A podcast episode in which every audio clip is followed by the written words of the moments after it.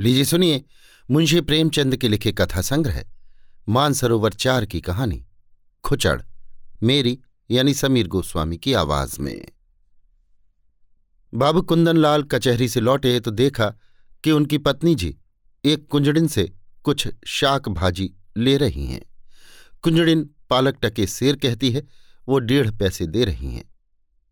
इस पर कई मिनट विवाद होता रहा। आखिर कुंजड़िन डेढ़ ही पैसे पर राज़ी हो गई। अब तराजू और बांट का प्रश्न छिड़ा। दोनों पल्ले बराबर न थे, एक में पासंगा था।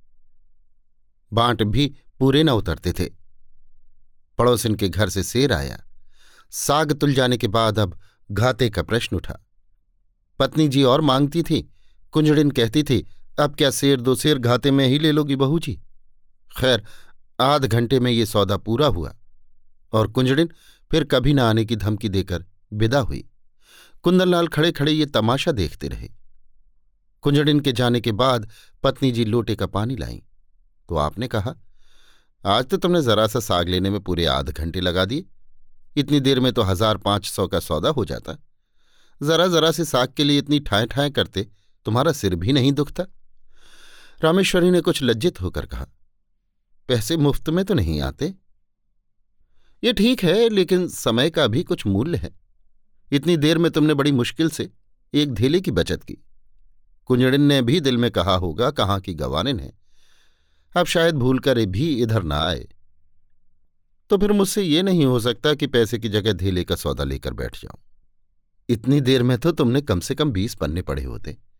कल मेहरी से घंटों सिर मारा। परसों दूध वाले के साथ घंटों शास्त्रार्थ किया। ज़िंदगी क्या इन्हीं बातों में खर्च कर देने को दी गई है? कुंदनलाल प्रायः नित्य ही पत्नी को सदुपदेश देते रहते थे। ये उनका दूसरा विवाह था।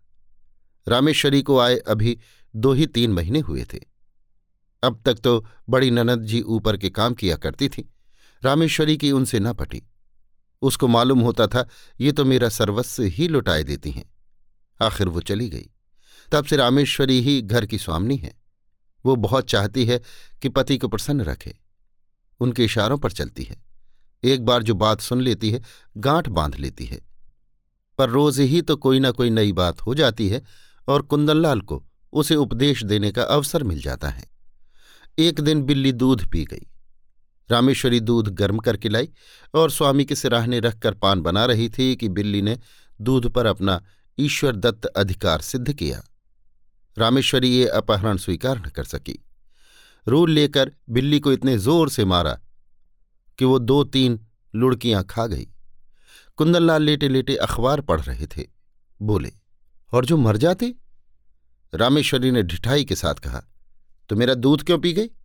उसे मारने से दूध मिल तो नहीं गया। जब कोई नुकसान कर देता है तो उस पर क्रोध आता ही है। नहाना चाहिए। पशु के साथ आदमी भी क्यों पशु हो जाए? आदमी और पशु में इसके सिवा और क्या अंतर है? कुंदनलाल कई मिनट तक दया, विवेक और शांति की शिक्षा देते रहे। यहाँ तक कि बेचारी रामेश्वरी मारे गिलानी की रो पड़ी। इसी भांति एक दिन रामेश्वरी ने एक भिक्षुक को दुत्कार दिया तो बाबू साहब ने फिर उपदेश देना शुरू किया। बोले, तुमसे ना उठा जाता हो तो लाओ, मैं दे आऊँ। गरीब को यों ना दुत्कारना चाहिए? रामेश्वरी ने त्योरियाँ चढ़ाते हुए कहा दिन भर तो तांता लगा रहता है। कोई कहाँ तक दौड़े? सारा देश भिकमंगो ही से भर गया है शायद। कुंदनलाल ने उपेक्षा के भाव से मुस्कुरा कर कहा, उसी देश में तो तुम भी बसती हो। इतने भिकमंगे आ कहाँ से जाते हैं? ये सब काम क्यों नहीं करते? कोई आदमी इतना नीच नहीं होता जो काम मिलने पर भीख मांगे। हाँ अपंग हो तो दूसरी बात है। अपंगों का भीख के सिवा और क्या सहारा हो सकता है? सरकार इनके लिए अनाथालय क्यों नहीं खुलवाती? जब स्वराज्य हो जाएगा तब शायद खुल जाए। अभी तो कोई आशा नहीं है। मगर स्वराज्य भी धर्म ही से आएगा। लाखों साधु सन्यासी पंडे पुजारी मुफ़्त का माल उड़ाते हैं। क्या इतना धर्म काफ़ी नहीं अगर इस धर्म से स्वराज्य मिलता तो कब का मिल चुका होता? इसी धर्म का प्रसाद है कि हिंदू जाति अभी तक जीवित है। नहीं, कब को रसातल पहुँच चुकी होती? रोम, यूनान, ईरान, सीरिया, किसी का अब निशान भी नहीं है। ये हिंदू जाति है जो अभी तक समय के क्रूर आघातों का सामना करती चली आती है। आप समझते होंगे हिंदू जाति जीवित है। मैं तो उसे उसी दिन से मरा हुआ समझती हूँ, जिस दिन से वो अधीन हो गई। जीवन स्वाधीनता का नाम है, गुलामी तो मौत है। गुंदनलाल ने युवती को चकित नेत्रों से देखा। ऐसे विद्रोही विचार उसमें कहाँ से आ गए? देखने में तो वो बिल्कुल भोली थी। समझे, कहीं सुन सुना लिया होगा। कठोर होकर बोले, क्या व्यर्थ विवाद करती हो? लजाती तो नहीं, ऊपर से और बकबक करती हो। रामेश्वरी ये फटकार पाकर चुप हो गई। एक क्षण वहाँ खड़ी रही, फिर धीरे धीरे कमरे से चली गई। एक दिन कुंदनलाल ने कई मित्रों की दावत की। रामेश्वरी सवेरे से रसोई में घुसी तो शाम तक सिर न उठा सकी। उसे ये बेगार बुरी मालूम हो रही थी। अगर दोस्तों की दावत करनी थी तो खाना बनवाने का कोई प्रबंध क्यों नहीं किया? सारा बोझ उसी के सिर क्यों डाल दिया? उससे एक बार पूछ तो लिया होता कि दावत करूँ या न करूँ। होता तब भी यही जो अब हो रहा था। वो दावत के प्रस्ताव का बड़ी खुशी से अनुमोदन करती। तब वो समझती दावत मैं कर रही हूँ। अब वो समझ रही थी, मुझसे बेगार ली जा रही है। खैर, भोजन तैयार हुआ। लोगों ने भोजन किया और चले गए। मगर मुंशी जी मुँह फुलाए बैठे हुए थे। रामेश्वरी ने कहा, तुम क्यों नहीं खा लेते? या अभी सवेरा है? बाबू साहब ने आँखें फाड़कर कहा, क्या खा लूँ ये खाना है या बैलों की सानी? रामेश्वरी के सिर से पाँव तक आग लग गई। सारा दिन चूल्हे के सामने जली उसका ये पुरस्कार। बोली, मुझसे जैसा हो सका बनाया, जो बात अपने बस की नहीं, उसके लिए क्या करती? पूड़ियाँ सब सेवड़ी हैं। होंगी। कचौड़ी में इतना नमक था कि किसी ने छुआ तक नहीं। होगा। हलवा अच्छी तरह भुना नहीं। कचाइंद आ रही थी। आती होगी। शोरबा इतना पतला था जैसे चाय। होगा। स्त्री का पहला धर्म यह है कि वो रसोई के काम में चतुर हो। फिर उपदेशों का तार बंधा। यहाँ तक कि रामेश्वरी ऊब कर चली गई। पाँच छह महीने गुजर गए। एक दिन कुंदनलाल के एक दूर के संबंधी उनसे मिलने आए। रामेश्वरी को जय हुई उनकी खबर मिली। जलपान के लिए मिठाई भेजी। और मेहरी से कहला भेजा, आज यहीं भोजन कीजिएगा। वो महाशय फूले न समाये। बोरिया बंधना लेकर पहुँच गए और डेरा डाल दिया। एक हफ़्ता गुजर गया, मगर आप टलने का नाम भी नहीं लेते। आवभगत में कोई कमी होती तो शायद उन्हें कुछ चिंता होती। पर रामेश्वरी उनके सेवा सत्कार में जी जान से लगी हुई थी। फिर वो भला क्यों हटने लगे? एक दिन कुंदन लाल ने कहा, तुमने ये बुरा रोग पाला। रामेश्वरी ने चौंक कर पूछा, कैसा रोग? इन्हें टहला क्यों नहीं देती? मेरा क्या बिगाड़ रहे हैं? कम से कम एक रुपए की रोज चपत दे रहे हैं, और अगर यही खातिरदारी रही तो शायद जीते जी टलेंगे भी नहीं। मुझसे तो ये नहीं हो सकता कि कोई दो चार दिन के लिए आ जाए तो उसके सिर हो जाऊँ, जब तक उनकी इच्छा हो रहे ऐसे मुफ्तखोरों का सत्कार करना पाप है। अगर तुमने इसे इतना सिर न चढ़ाया होता तो अब तक लंबा हुआ होता। जब दिन में तीन बार भोजन और पचासों बार पान मिलता है तो उसे कुत्ते ने काटा है जो अपने घर जाए। रोटी का चोर बनना तो अच्छा नहीं। कुपात्र और सुपात्र का विचार तो कर लेना चाहिए। ऐसे आलसियों को खिलाना पिलाना वास्तव में उन्हें जहर देना है। जहर से तो केवल प्राण निकल जाते हैं। ये खातिरदारी तो आत्मा का सर्वनाश कर देती है। अगर ये हज़रत महीने भर भी यहाँ रह गए तो फिर ज़िंदगी भर के लिए बेकार हो जाएँगे। फिर इनसे कुछ ना होगा और इसका सारा दोष तुम्हारे सिर होगा। तर्क का तांता बंध गया। प्रमाणों की झड़ी लग गई। रामेश्वरी खिसियाकर चली गई। कुंदनलाल उससे कभी संतुष्ट भी हो सकते हैं। उनके उपदेशों की वर्षा कभी बंद भी हो सकती है। ये प्रश्न उसके मन में बार बार उठने लगा। एक दिन देहात से भैंस का ताज़ा घी आया। इधर महीनों से बाज़ार का घी खाते खाते नाक में दम हो रहा था। रामेश्वरी ने उसे खौलाया, उसमें लौंग डाली और कड़ाही से निकालकर एक मटकी में रख दिया। उसकी सौंधी सौंधी सुगंध से सारा घर महक रहा था। महरी चौका बर्तन करने आई तो उसने चाहा कि मटकी चौके से उठाकर छींके या आले पर रख दे। पर संयोग की बात, उसने मटकी उठाई तो वो उसके हाथ से छूट कर गिर पड़ी। सारा घी बह गया। धमाका सुनकर रामेश्वरी दौड़ी तो महरी खड़ी रो रही थी और मटकी चूर चूर हो गई थी। तड़प कर बोली, मटकी कैसे टूट गई? मैं तेरी तलब से काट लूँगी? राम राम, सारा घी मिट्टी में मिला दिया। तेरी आँखें फूट गई थी क्या? यह हाथों में दम नहीं था? इतनी दूर से मंगाया, इतनी मेहनत से गर्म किया, मगर एक बूंद भी गले के नीचे न गया। अब खड़ी बिसूर क्या रही है? जा अपना काम कर। मेहरी ने आँसू पहुंचकर कहा, बहू जी, अब तो चूक हो गई। चाहे तलब काटो, चाहे जान मारो। मैंने तो सोचा, उठाकर आले पर रख दूँ। तो चौका लगाऊँ। क्या जानती थी कि भाग्य में ये लिखा है? न जाने किस अभागे का मुँह देखकर उठी थी। रामेश्वरी, मैं कुछ नहीं जानती। सब रुपए तेरी तलब से वसूल करूँगी। एक रुपए जुर्माना न किया तो कहना। मेहरी। मर जाऊँगी सरकार। कहीं एक पैसे का ठिकाना नहीं है। रामेश्वरी, मर जा या जी जा, मैं कुछ नहीं जानती। मैरी ने एक मिनट तक कुछ सोचा और बोली अच्छा काट लीजिएगा सरकार। आपसे सबर नहीं होता, मैं सबर कर लूँगी। यही ना होगा भूखों मर जाऊँगी। जीकर ही कौन सा सुख भोग रही हूँ कि मरने को डरू। समझ लूँगी, एक महीना कोई काम नहीं किया। आदमी से बड़ा बड़ा नुकसान हो जाता है, ये तो घी था।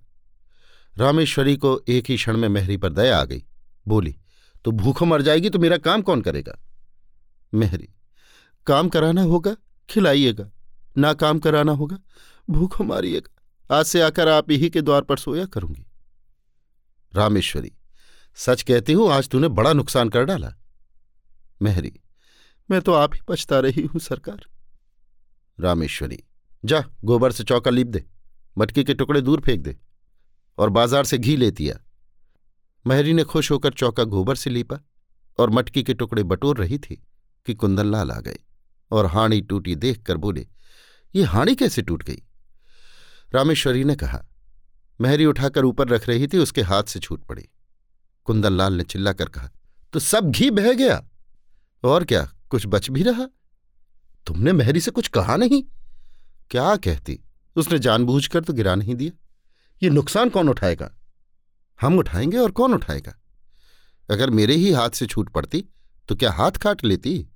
कुंदनलाल ने ओठ चबा कर कहा, तुम्हारी कोई बात मेरी समझ में नहीं आती। जिसने नुकसान किया है, उससे वसूल होना चाहिए। यही ईश्वरीय नियम है। आँख की जगह आँख, प्राण के बदले प्राण। यही ईसा मसीह जैसे दयालु पुरुष का कथन है। अगर दंड का विधान संसार से उठ जाए तो यहाँ रहे कौन? सारी पृथ्वी रक्त से लाल हो जाए। हत्यारे दिन दहाड़े लोगों का गला काटने लगे। दंड ही से समाज की मर्यादा कायम है। जिस दिन दंड न रहेगा, संसार न रहेगा। मनु आदि स्मृतिकार बेवकूफ़ नहीं थे कि दंड न्याय को इतना महत्व दे गए। और किसी विचार से नहीं तो मर्यादा की रक्षा के लिए दंड अवश्य देना चाहिए। ये रुपए मेहरी को देने पड़ेंगे, उसकी मजदूरी काटनी पड़ेगी। नहीं तो आज उसने घी का घड़ा लुढ़का दिया है, कल को कोई और नुकसान कर देगी। रामेश्वरी ने डरते डरते कहा, मैंने तो उसे क्षमा कर दिया है। कुंदनलाल ने आँखें निकालकर कहा, लेकिन मैं नहीं क्षमा कर सकता। मेहरी द्वार पर खड़ी ये विवाद सुन रही थी, जब उसने देखा कि कुंदनलाल का क्रोध बढ़ता ही जाता है और मेरे कारण रामेश्वरी को घुड़कियाँ सुननी पड़ रही हैं। तो वो सामने जाकर बोली, बाबूजी, अब तो कसूर हो गया। अब सब रुपए मेरी तलब से काट लीजिए। रुपए नहीं है, नहीं तो अभी लाकर आपके हाथ पर रख देती। रामेश्वरी ने उसे घुड़क कर कहा जब भाग यहाँ से। तू क्या करने आई? बड़ी रुपया वाली बनी है। कुंदनलाल ने पत्नी की ओर कठोर नेत्रों से देखकर कहा, तुम क्यों उसकी वकालत कर रही हो? ये मोटी सी बात है और इसे एक बच्चा भी समझता है कि जो नुकसान करता है, उसे उसका दंड भोगना पड़ता है। मैं क्यों पाँच रुपए का नुकसान उठाऊं? बेवज है। क्यों नहीं इसने मटके को संभाल कर पकड़ा? क्यों इतनी जल्दबाजी की? क्यों तुम्हें बुलाकर मदद नहीं ली? ये साफ़ इसकी लापरवाही है। ये कहते हुए कुंदनलाल बाहर चले गए। रामेश्वरी इस अपमान से आहत हो उठी। डांटना ही था तो कमरे में बुलाकर एकांत में डांटते मैरी के सामने उसे रुई की तरह धुन डाला। उसकी समझ ही में न आता था ये किस स्वभाव के आदमी है। आज एक बात कहते हैं, कल उसी को काटते हैं, जैसे कोई झक्की आदमी हो। कहाँ तो दया और उदारता के अवतार बनते थे, कहाँ आज पाँच रुपए के लिए प्राण देने लगे। बड़ा मज़ा आ जाए जो कल मेहरी बैठ रहे। कभी तो इनके मुख से प्रसन्नता का एक शब्द निकला होता। अब मुझे भी अपना स्वभाव बदलना पड़ेगा। ये सब मेरे सीधे होने का फल है। ज्यो ज्यो मैं तरह देती हूँ आप जामे से बाहर होते हैं। इसका इलाज यही है कि एक कहें तो दो सुनाऊं। आखिर कब तक और कहाँ तक सहूं? कोई हद भी है। जब देखो डांट रहे हैं, जिसके मिजाज का कुछ पता ही ना हो, उसे कौन खुश रख सकता है? उस दिन जरा सी बिल्ली को मार दिया तो आप दया का उपदेश देने लगे। आज वो दया कहाँ गई? इनको ठीक करने का उपाय यही है कि समझ लूँ कोई कुत्ता भूंक रहा है। नहीं, ऐसा क्यों करूँ? अपने मन से कोई काम ही ना करूँ जो ये कहें, वही करूँ। न जौ भर कम, न जौ भर ज़्यादा। जब इन्हें मेरा काम पसंद ही नहीं आता तो मुझे क्या कुत्ते ने काटा है जो बरबस अपनी टांग अड़ाऊं? बस, यही ठीक है। वो रात भर इसी उधेड़ बुन में पड़ी रही। सवेरे कुंदनलाल नदी स्नान करने गए, लौटे तो नौ बज गए थे। घर में जाकर देखा तो चौका बर्तन न हुआ था। प्राण सूख गए। पूछा, क्या मेहरी नहीं आई? रामेश्वरी, नहीं। कुंदनलाल। तो फिर? रामेश्वरी। जो आपकी आज्ञा? कुंदनलाल। ये तो बड़ी मुश्किल है। रामेश्वरी। हाँ है तो। कुंदनलाल। पड़ोस की मेहरी को क्यों ना बुला लिया? रामेश्वरी। किसके हुक्म से बुलाती? अब हुक्म हुआ है बुला लेती हूँ। कुंदनलाल। अब बुलाओगी तो खाना कब बनेगा? नौ बज गए हैं। इतना तो तुम्हें अपनी अक्ल से काम लेना चाहिए था कि मेहरी नहीं आई तो पड़ोस वाली को बुला ले। रामेश्वरी। अगर उस वक्त सरकार पूछते क्यों दूसरी मेहरी बुलाई तो क्या जवाब देती? अपनी अक्ल से काम लेना छोड़ दिया। अब तुम्हारी अक्ल ही से काम लूँगी। मैं ये नहीं चाहती कि कोई मुझे आँखें दिखाए। कुंदनलाल अच्छा तो इस वक्त क्या होता है? रामेश्वरी, जो हुजूर का हुक्म हो। कुंदनलाल, तुम मुझे बनाती हो? रामेश्वरी, मेरी इतनी मजाल की आपको बनाऊँ? मैं तो हुजूर की लौंडी हूँ। जो कहिए वो करूँ। कुंदनलाल, मैं तो जाता हूँ, तुम्हारा जो ची चाहे करो। रामेश्वरी, जाइए, मेरा जी कुछ न चाहेगा और न कुछ करूँगी। कुंदनलाल, आखिर तुम क्या खाओगी? रामेश्वरी, जो आप दे देंगे वही खा लूँगी। कुंदनलाल, लाओ, बाज़ार से पूड़ियाँ ला दूँ। रामेश्वरी रुपया निकाल लाई। कुंदनलाल पूड़ियाँ लाए। इस वक्त का काम चला, दफ्तर गए, लौटे तो देर हो गई थी। आते ही आते पूछा, मेहरी आई? रामेश्वरी, नहीं। कुंदनलाल, मैंने तो कहा था पड़ोस वाली को बुला लेना। रामेश्वरी, बुलाया था वो पाँच रुपए मांगती है। कुंदनलाल तो एक ही रुपए का तो फ़र्क था, क्यों नहीं रख लिया? रामेश्वरी, मुझे ये हुक्म न मिला था। मुझसे जवाब तलब होता कि एक रुपया ज़्यादा क्यों दे दिया? खर्च की किफायत पर उपदेश दिया जाने लगता तो क्या करती? कुंदनलाल, तुम बिल्कुल मूर्ख हो। रामेश्वरी। बिल्कुल, कुंदनलाल। तो इस वक्त भी भोजन न बनेगा? रामेश्वरी, मजबूरी है। कुंदनलाल सिर थामकर चारपाई पर बैठ गए। ये तो नई विपत्ति गले पड़ी। पूर्णिया उन्हें रुचती न थी। जी, में बहुत झुंझलाए। रामेश्वरी को दो चार उल्टी सीधी सुनाई। लेकिन उसने मानो सुना ही नहीं।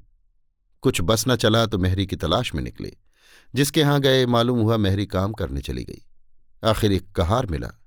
उसे बुला लाए। कहार ने दो आने लिए और बर्तन धोकर चलता बना। रामेश्वरी ने कहा, भोजन क्या बनेगा? कुंदनलाल, रोटी तरकारी बना लो, या इसमें भी कुछ आपत्ति है? रामेश्वरी, तरकारी घर में नहीं है। कुंदनलाल दिन भर घर बैठी रही तरकारी भी न लेते बनी। अब इतनी रात गए तरकारी कहाँ मिलेगी? रामेश्वरी, मुझे तरकारी ले रखने का हुक्म न मिला था। मैं पैसा धेला ज़्यादा दे देती तो कुंदनलाल ने विवशता से दांत पीस कर कहा, आखिर तुम चाहती क्या हो? रामेश्वरी ने शांत भाव से जवाब दिया, कुछ नहीं, केवल अपमान नहीं चाहती। कुंदनलाल, तुम्हारा अपमान कौन करता है? रामेश्वरी, आप करते हैं। कुंदनलाल तो मैं घर के मामले में कुछ ना बोलूँ? रामेश्वरी, आप ना बोलेंगे तो कौन बोलेगा? मैं तो केवल हुक्म की ताबेदार हूँ। रात रोटी दाल पर कटी, दोनों आदमी लेटे। रामेश्वरी को तो तुरंत नींद आ गई। कुंदनलाल बड़ी देर तक करवटें बदलते रहे। अगर रामेश्वरी इस तरह असहयोग करेगी तो एक दिन भी काम न चलेगा। आज ही बड़ी मुश्किल से भोजन मिला। इसकी समझ ही उल्टी है। मैं तो समझाता हूँ, ये समझती है, डांट रहा हूँ। मुझसे बिना बोले रहा भी तो नहीं जाता। लेकिन अगर बोलने का ये नतीजा है तो फिर बोलना फिजूल है। नुकसान होगा बला से। ये तो ना होगा कि दफ्तर से आकर बाज़ार भागूं। मेहरी से रुपए वसूल करने की बात इसे बुरी लगी और थी भी बेजा। रुपए तो न मिले, उल्टे मेहरी ने काम छोड़ दिया। रामेश्वरी को जगाकर बोले, कितना सोती हो तुम? रामेश्वरी, मजूरों को अच्छी नींद आती है। कुंदनलाल, चिढ़ाओ मत, मेहरी से रुपये वसूल न करना। रामेश्वरी, वो तो लिए खड़ी है शायद? कुंदनलाल, उसे मालूम हो जाएगा तो काम करने आएगी। रामेश्वरी अच्छी बात है, कहला भेजूँगी। कुंदनलाल, आज से मैं कान पकड़ता हूँ, तुम्हारे बीच में ना बोलूँगा। रामेश्वरी, और जो मैं घर लुटा दूँ तो? कुंदनलाल, लुटा दो, चाहे मिटा दो, मगर रूठो मत। अगर तुम किसी बात में मेरी सलाह पूछोगी तो दे दूँगा, वरना मुँह न खोलूँगा। रामेश्वरी, मैं अपमान नहीं सह सकती। कुंदनलाल, इस भूल को क्षमा करो। रामेश्वरी सच्चे दिल से कहते हो ना? कुंदनलाल सच्चे दिल से। अभी आप सुन रहे थे मुंशी प्रेमचंद के लिखे कथा संग्रह, मानसरोवर चार की कहानी, खुचड़, मेरी यानी समीर गोस्वामी की आवाज़ में।